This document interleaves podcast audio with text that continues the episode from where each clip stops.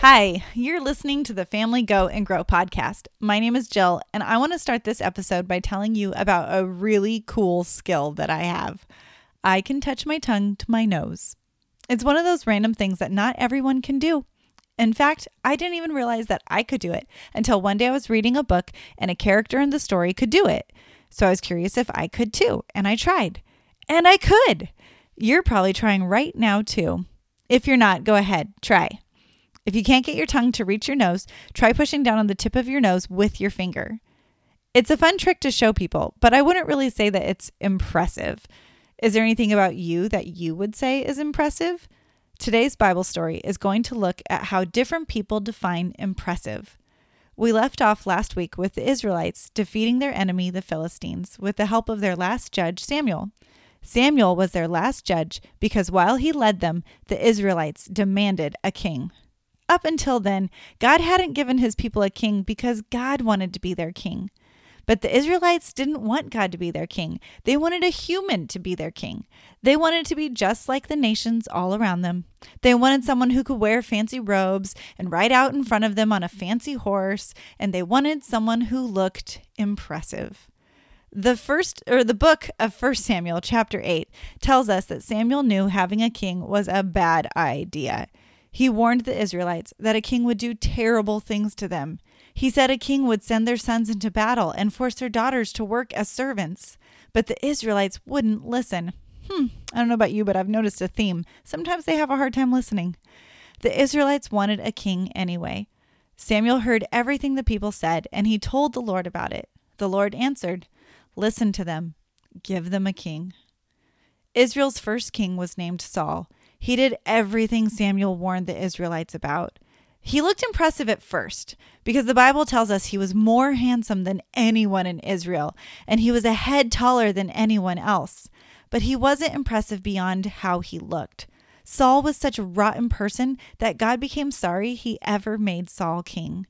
1 Samuel 16:1 says, "The Lord said to Samuel, How long will you be filled with sorrow because of Saul? I have refused to have him over king of Israel." Fill your animal horn with olive oil and go on your way. I am sending you to Jesse in Bethlehem. I have chosen one of his sons to be king.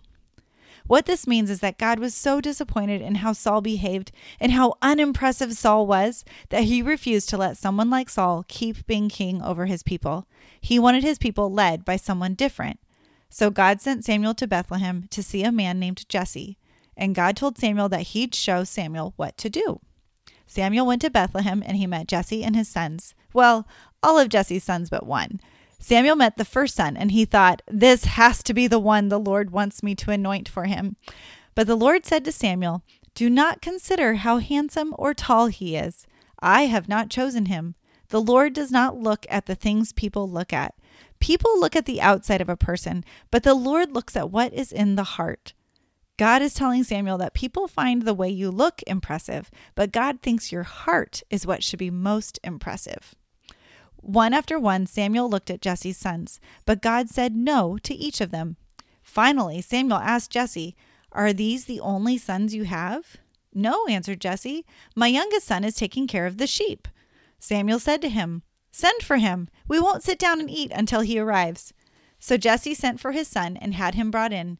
He looked very healthy. He had a fine appearance and handsome features. And then the Lord said, Get up and anoint him. This is the one. So Samuel got the animal horn that was filled with olive oil. He anointed David in front of his brothers. And from that day on, the Spirit of the Lord came powerfully on David. Now, it's interesting how the Bible tells us that David was nice looking, but we know that that isn't what mattered to God because the other brothers before him were more handsome and taller. God saw something in David that was way more important. David had a heart that loved and followed God. David didn't become king right away, though. Saul remained king until he died. But God had already chosen an incredible new king for his people, one who had a heart for God. We see in this story that both the people of Israel and Samuel had the wrong priorities for what made a good king. They looked at outward appearances, but God has a different definition for what makes a person impressive. His words to Samuel are our verse for this week, 1 Samuel 16 7b. People look at the outside of a person, but the Lord looks at what is in the heart. On the outside, David might not have looked impressive, but on the inside, God could see the amazing heart David had. Sometimes we can get caught up in what we think or what we look like on the outside or what skills make us impressive to other people. What are some of the things that you think make you impressive?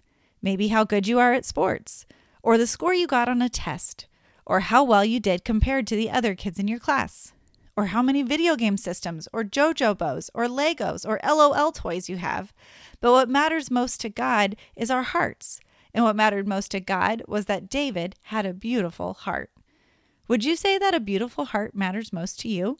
What makes a heart beautiful? Different verses in the Bible tells us that tell us that the way we love, show kindness, goodness, gentleness, patience, have peace, love others and love God make our hearts beautiful. And those are the things that matter most to God. So if you think you're unimpressive because maybe you're too heavy or too skinny, too short or too tall, too slow, or if people look at you like you're a little or even a lot weird, that's not what God sees when He looks at you. He sees your heart. So we should seek to be beautiful on the inside. When this is finished, take a few minutes to talk about what makes each of you beautiful or impressive on the inside. Share what you think makes your own heart beautiful, and then share what you think makes the other people in your family's hearts beautiful. Then think about one thing you could do differently to make your heart more beautiful to God. And finally, pray out loud, asking God to make your hearts more beautiful to Him. You don't have to use fancy words, just pray with your heart. Ask God to show you where you've gotten your definition of impressive mixed up.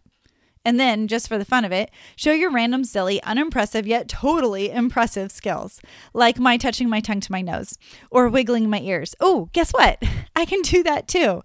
I can't really shoot hoops or play soccer, but I can touch my tongue to my nose and wiggle my ears at the same time without needing to use my hands. But more importantly, I love God, and I keep trying to make choices that will show him how much I love him. Thanks for joining me for the Family Go and Grow podcast. If there's something that you have found in this episode that really like touched you or you thought was really awesome about the story or you want to share your really cool, unimpressive yet totally impressive talents or skills with us, just leave a voice message. There's a link in the show memo or the show notes for that. Um, I hope your family has a great week where God is a part of all of it, not just your Sunday mornings or prayers before bed, but that you have hearts that seek after Him in all that you do.